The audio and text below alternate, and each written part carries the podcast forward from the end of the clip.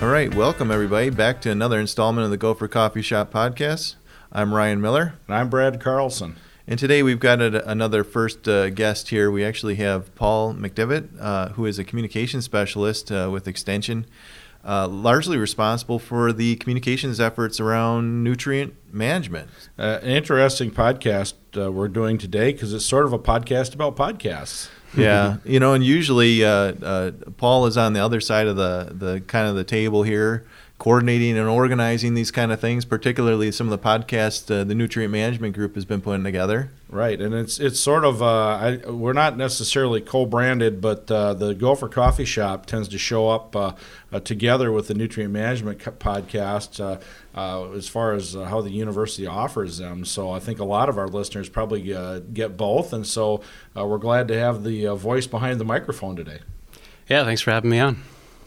Yeah, and uh, and we really do appreciate Paul's efforts with the communications, as well as some of the co-promoting he does with the other things that are coming out on Crop News and some of our Gopher Coffee Shop podcasts. So, Paul, um, what led you into the position you're in now? Yeah, so I've been here since uh, last February, so a little over a year. Um, and yeah, it's been been great so far. I started uh, I started kind of my career um, in kind of communications generally and kind of worked into science communications. I ended up doing a graduate degree at the University of Colorado, and they have kind of a science and environmental journalism program there. Um, and so that's kind of uh, how I got into uh, covering agriculture, kind of doing some freelance journalism, some uh, working with universities on science writing projects and video projects and things like that and then I kind of uh, saw this job. I've been moved back to the Twin Cities, and I've been wanting to kind of get into the University of Minnesota system, and found this job, and it's been uh, it's been great so far. Well, this is really a, kind of a fascinating time to be doing what you do for a career. You know, I think back, uh, I've been in Extension 25 years, and, and back when I started, uh, scientific communication really had about two levels. One was in scientific journals, and then after that, we kind of struggled to convey our science in, in the popular press in written form, and that was pretty much it. Uh, uh, you'd occasionally have, uh, for instance, some some radio stuff. Uh, you know, particularly us that deal in agriculture. There, of course, was a, a large network of farm broadcasters, but they pretty well took care of what they wanted and then reached out to us to, to get that. It wasn't so much that we were going to them uh, with content. So we're, we're at a we're really at an interesting point with technology and what we're doing with communications. Yeah, definitely. I think uh, social media, videos, podcasts. There's there's so much out there that you can do to get your message out to to the end user, and it's easier for the end user to kind of access the information that you're trying to get out. So, so Paul, what did you do as an undergraduate? So undergraduate, I was at St. John's University uh, up in up near St. Cloud, and I did uh, marketing um, as kind of my major and digital video as my minor. And I, I kind of like to start my story there because uh, I, I got an email uh, as a digital video minor about a film trip to Copenhagen, Denmark. And I, I thought, wow, uh, a free trip to Copenhagen, Denmark? I, am in. So I applied, and it ended up being a documentary film trip to cover a, the climate change conference, United Nations Climate Change oh. Conference and that was kind of just a life changing experience. We were interviewing all these scientists and politicians and authors, and uh, put together a documentary about kind of solutions going forward. Um, and yeah, it was just uh, it really got me interested in kind of this public controversy about climate change, and from there, I kind of uh, went into the GMO issue. Um, which is I'm sure I, all the agriculture listeners are, are very familiar with, and I've, I've I've just been really interested in kind of public controversies about science. Why why some people believe certain things about science and some people don't, and trying trying to get the the just the facts across. So you've you've got a really unique skill set. I think you know it's we we'll start talking about something really kind of high level as far as uh, science and with nutrient management or whatnot, and you've got a quick understanding. You know, it's it's it's always been kind of uh, uh, without a real big background in in agronomy or soil science or something. It's been amazing to see how you can kind of take these concepts and, and, and push them into these new uh, you know formats I guess to make them more accessible to people. And I've always appreciated the the fact that you always make sure you clarify things with us if you don't quite have the, the perfect understanding of uh, of what's going on. I think that's really essential. Yeah, th- this has been a tougher position than normal for me because I'm, I'm used to being a member of the public and communicating to members of the public about science. So when I'm interviewing scientists, I kind of have that perspective. But uh, for, for you guys, your target audience is farmers and ag professionals, and they have just a much higher level of expertise than, than the general public does about these topics. So it's been interesting communicating between scientists and, and farmers and ag professionals as opposed to the general public. Um, but I feel like now, kind of a year in, I'm, I'm starting to get the hang of that. And it's interesting. Uh, we've been doing. Uh, uh, obviously, it's it's uh, heading towards spring here. A lot of meetings over the winter. The amount of feedback we've been getting, particularly about the podcasts. I think though we've been getting a lot of positive feedback about the whole package of comprehensive offerings we've had uh, over the last you know whatever year or two. Um, but um, I, I've I've I continue to be intrigued by our audience as far as what it what it is they they exactly desire as far as uh, outreach materials. It was somewhat my experience previously through early part of my extension career that because farmers tend to skew older, they also tended to skew a little bit lagging behind in terms of the technology that they wanted to, to use. I mean, the, the example I always say is, you know, when we first got email, you know, back like 2000, you know, and we were asking farmers to sign into meetings and give us their email address, and they were opening their wallet and they were pulling out a strip of paper to, to transcribe their email address on the sign in sheet. You know, my thinking was, well, this doesn't really matter. If this mm-hmm. guy doesn't know his email address, he isn't reading it either, you know, but, but I've always thought about that. I mean, where, where, where, from your perspective, where do you think we're at as far as our target audience and engaging the various types of technology that we're using? Yeah, I think I think a lot more people are on are actively online than, than you would think nowadays. I, I know the Facebook audience, which has been one of our most successful ones, uh, skews older. Actually, I think uh, a, a, lot of uh, younger people are moving away from Facebook and things like that. Um, but which is interesting because I'm 50 and I'm not on Facebook, but my 78 year old dad is. Wow. Yeah. There you go. Yeah. yeah. So uh, kind of a lot of what we, we've, we've been doing on Facebook is uh, kind of doing these targeted posts where you're able to kind of put an ad out there to people who are interested in agronomy in Minnesota. So we're, we're able to kind of hone in on the audience we want, which has been great. Um, but kind of back to your question, I think um, I think we're we're kind of trying to diversify what we do, and you know the events do a great job of covering the audiences that aren't online. Um, and you know we're doing handouts and things like that, and trying to trying to kind of diversify what we have. So we're doing our online stuff, the podcast, social media, the blog, all of that, email newsletter.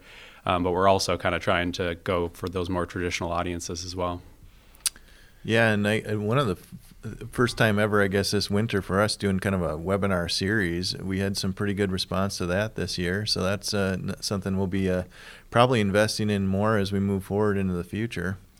Yeah, and it, it, we're also at kind of an interesting place in terms of uh, where we're at with technology, as far as what it means going forward with respect to. I mean, there's been a lot of pushes like, well, use technology because it's cheaper or use technology because it's more efficient. You can reach more people. Uh, and so forth. And, and of course, my fallback was always, well, we need to use technology as our audience wants it.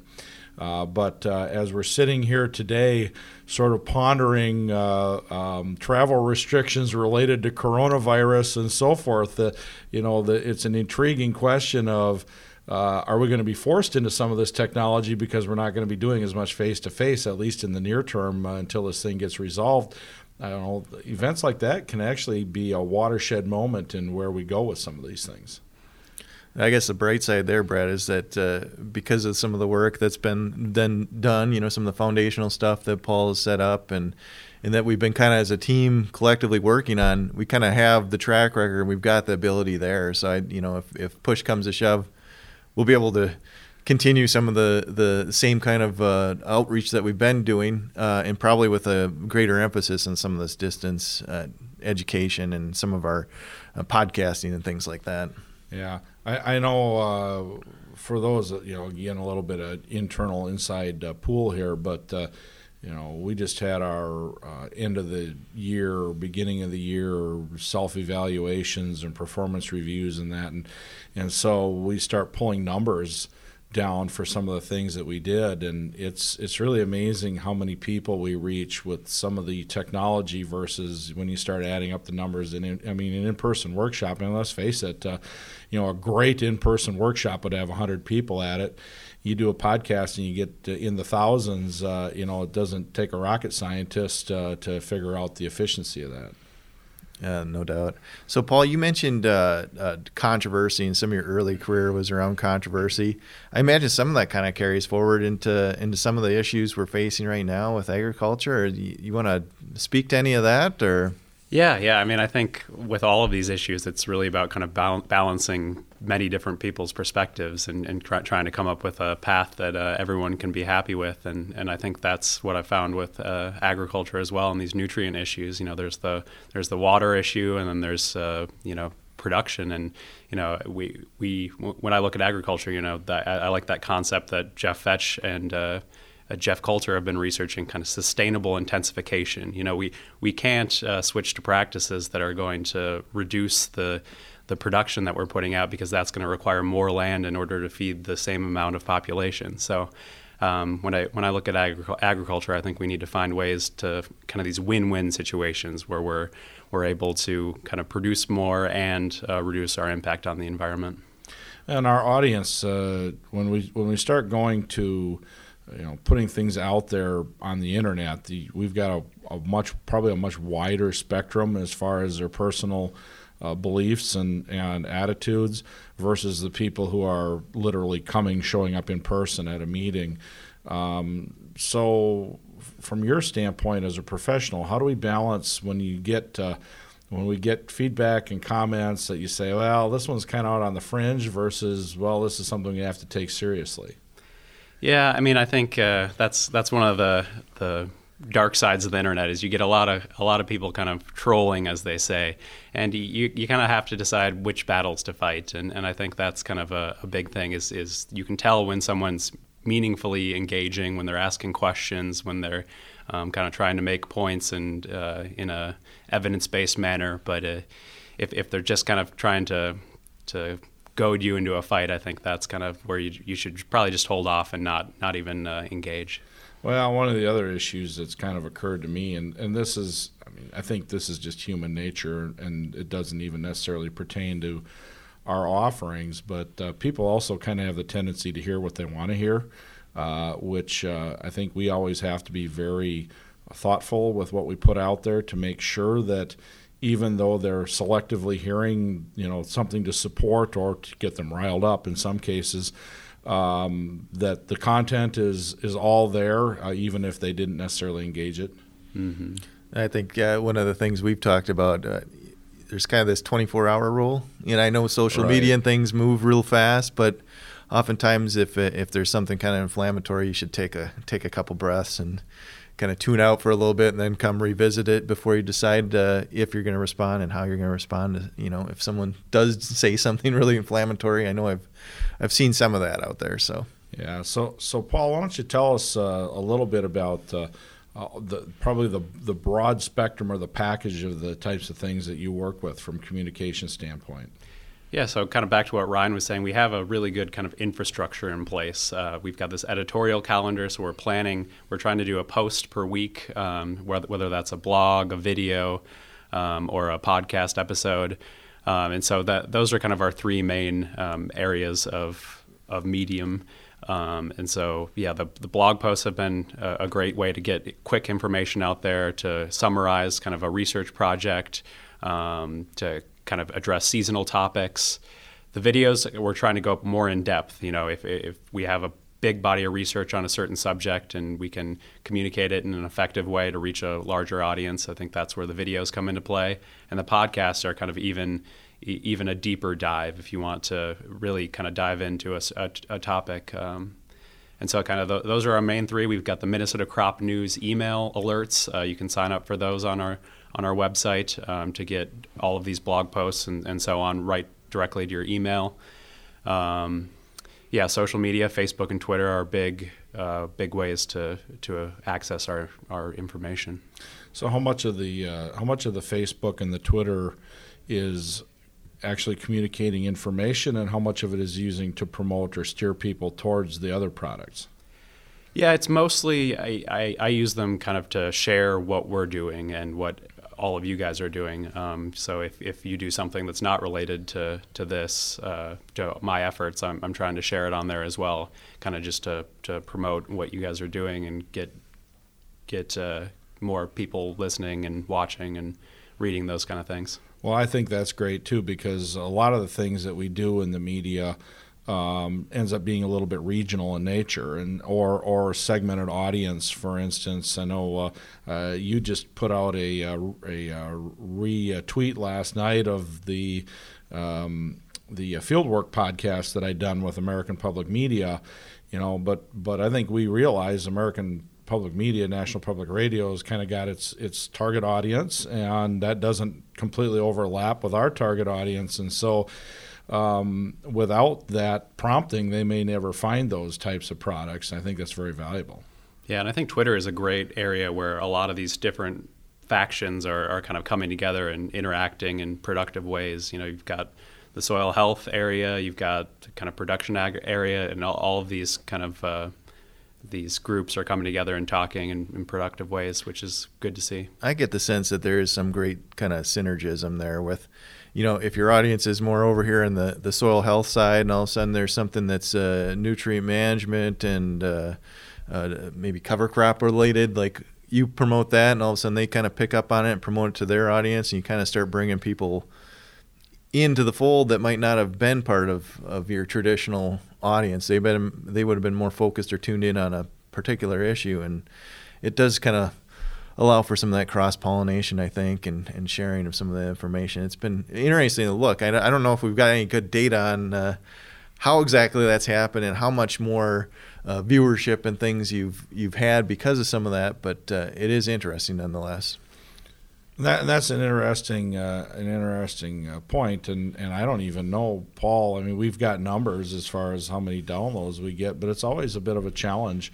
It's always been a challenge uh, in extension when you put information out in the media to try and figure out how many people actually engaged it and used it and so forth. I don't, I don't know if you've got any great insights on that either, but uh, we we certainly get a lot of feedback, uh, positive feedback and support for the things we do in that arena. But as far as really tracking down how many people did or changed what, it's it's difficult.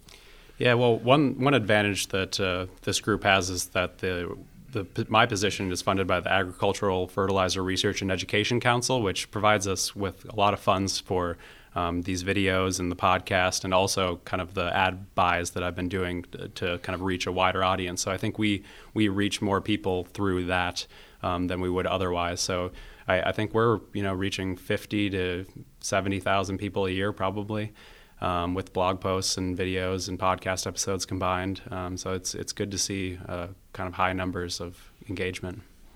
Yeah, and that's interesting. You know, we and Ryan and I were talking about this actually before you came. That uh, we get a lot of feedback on this podcast that we're actually picked up by a lot of extension professionals in other states, and so we kind of felt this topic was kind of interesting to that audience. Um, and, and, so uh, it's it's difficult to ever really know just how far you ever went. I mean, we've got uh, this again gets a little bit of uh, you know the inside pool here, but uh, you know we, we we've got uh, the responsibility also of of doing professional service, and so the extent to which that you're you're contributing to your profession and helping other professionals to be better um, that's kind of important from our standpoint too. So uh, even though that's not a primary objective of the, some of the things we do, uh, I think it's kind of a neat uh, um, add-on, I guess, or or an outcome that we maybe weren't expecting. De- definitely. I mean, some of the biggest uh, learning opportunities we ever have, Brad, I think, is when uh, we have our national convention where you get the chance to, to if you get to go, uh, meet with other educators that are doing uh, I'll call it similar work, but seeing what their approach is and how uh, they might have something that you could adopt. You know, although the technical matter might be widely different. Uh, we can kind of sometimes use those same approaches. So it's interesting to have those opportunities to feedback. I know we've worked pretty closely with some of our counterparts in Iowa and Wisconsin to have these uh, uh, informal kind of meetings or conference calls where we kind of discuss issues that the states are seeing and approaches uh, that we're using to, to cover some of these issues. And so it's it's definitely a, a value, I think.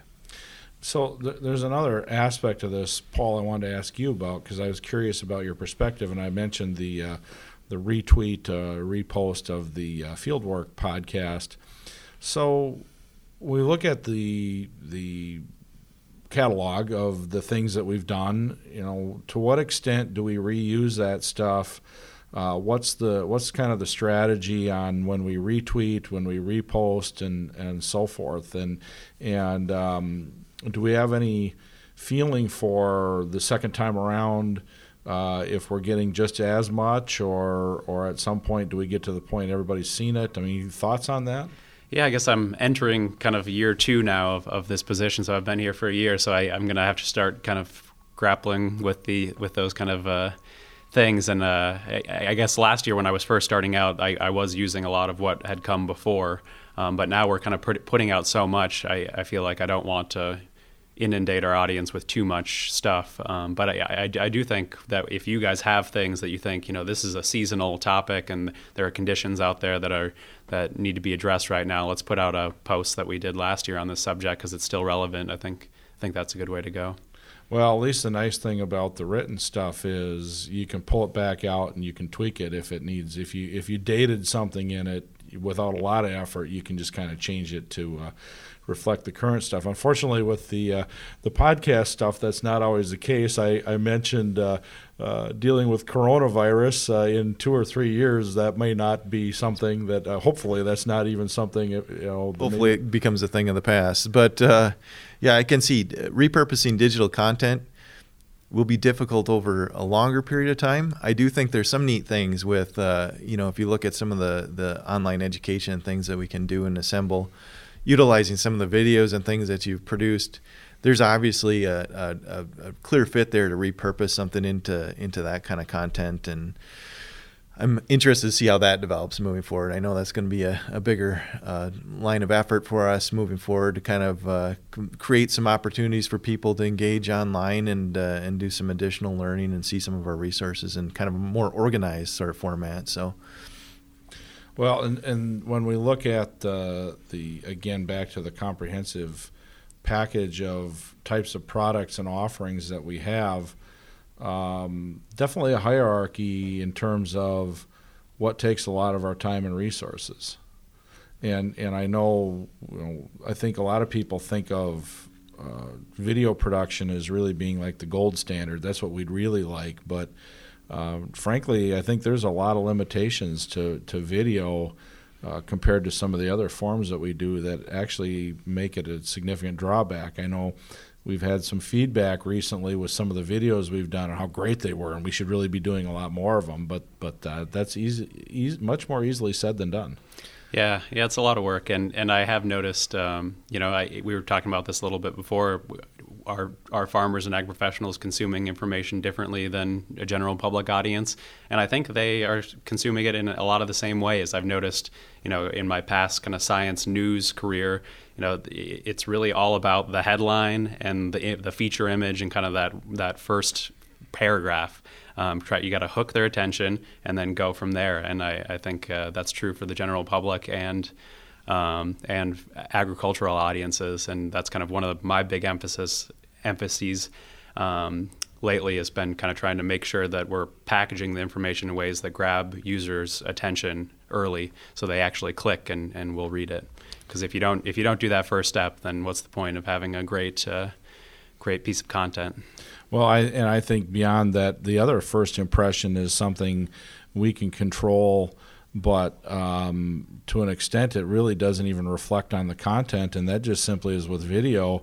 Uh, if they're too long, people won't watch them. They'll look at how long the thing is, and they'll either click it or they'll say, "Oh, 10 minutes. There, I'm not going to watch that." There's a time and a place for video, and I think a good example of a really good fit for for video is something you guys recently did with the fall urea uh, mm-hmm. uh, topic. I mean, people are looking for information on fall urea, if they happen to Google that or search it somehow on the internet, uh, you know, they'll probably drop on that or at least close to that. And, and it does kind of give you some definitive guidelines on fall urea in Minnesota. And I, it's a perfect example of how you've got a real specific topic and you come and you deliver a real concise message around the topic and it answers questions in a quick kind of concise manner. Well, the interesting thing with doing video, I think about the one I did uh, last year, and we're getting gearing up to do another one here fairly soon with me, is how because of the time constraint, how it forces you to be so concise with your messages. Because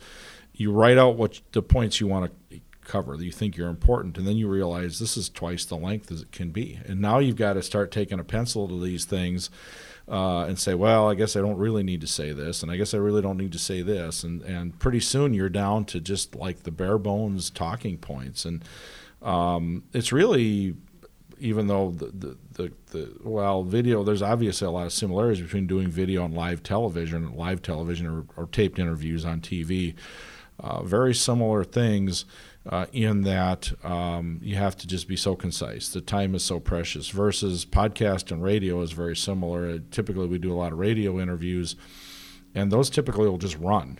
You know, but uh, you do a TV interview, and I, I just did one yesterday, uh, pre- preceding a speaking uh, engagement that I had at a crops day, and the person doing the interviewing kept asking me more and more questions, and I kept thinking to myself you're going to edit this down and you're going to take about 15 or 20 seconds. All I really want to give you for tape is what I really want to get across. I don't want to keep answering these questions They'll pick the because thing, you're going to yeah. pick something that's maybe less. I mean, I didn't say anything that I didn't want to say, but you're not necessarily going to pick what I think is the most important part, you know. And but at least with the videos, we can kind of control that. Mm-hmm. Yeah. Yeah, and, and I've been trying to keep the videos under five minutes and kind of keep them engaging with lots of good footage and graphics. And um, I, another thing I like to do is kind of layer the information. So start with kind of those basic bare bones points, and then kind of go deeper from there, and then provide options at the end. You know, for the, for the fall urea video, I added on that blog post, um, you know, a link to the nitrogen management podcast we did recently, a link to our nitrogen website page um, a link to one of Jeff Vetsch's recent blog posts on nitrogen. So I think those are the kind of ways that we can uh, kind of provide provide the or grab people's attention and then provide kind of as much information as whoever wants to consume it will consume it. Additional resources, so to speak. Yeah. Yeah, and I think even on the highest level, you know, we went to having an online training for Nitrogen Smart, and we've been funded now by the corn growers to do a online version of the first advanced Nitrogen Smart, which is using manure as a fertilizer source. Um, that's probably the, the, the highest level then of where we're going to be at, where we're actually offering full blown courses and trainings online, uh, maybe a little little beyond the scope of what you do, but uh, it's going to end up fitting in the whole package in the long run.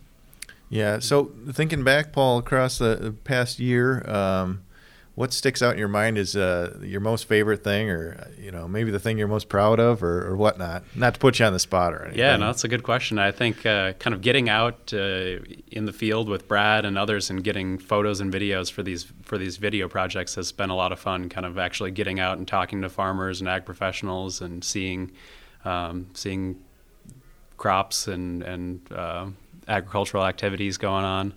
Um, and yeah, I think that fall urea video I recently did was probably my my favorite uh, so far. I think it turned out really well, and it's gotten a great response. So it's good to see. Good. Well, it's glad to hear. We really appreciate having you on the team. And Yeah. anything else you guys want to talk about today? No, I don't think so. I think we got people almost pounding on the Pounding door. on the into door to get in. the room here. All so- right. Yeah. I, I guess one thing to quickly mention is you know, we've got the people pounding on the door the nitrogen management group. Um, we've got our, our quarterly meeting, and I think uh, one of the things I've been really impressed this year has been the level of engagement from this group. Uh, the educators and specialists and researchers have, have done uh, a lot of hard work uh, communicating their work on top of the events they already do and the research they already do, and I've really appreciated that. So Yeah, we've kind of talked about that. The nutrient management group really is kind of high functioning right now, mainly if for no other reason because everybody really likes each other and we've all been around long enough we all just fit together as a team. Everybody's got their role, and we all do it, and we all trust each other to do our roles, and, and that's allowed us really to be productive. All right. Well, thanks, Paul, and thanks for listening out there. Uh, this is another installment of the Gopher Coffee Shop podcast.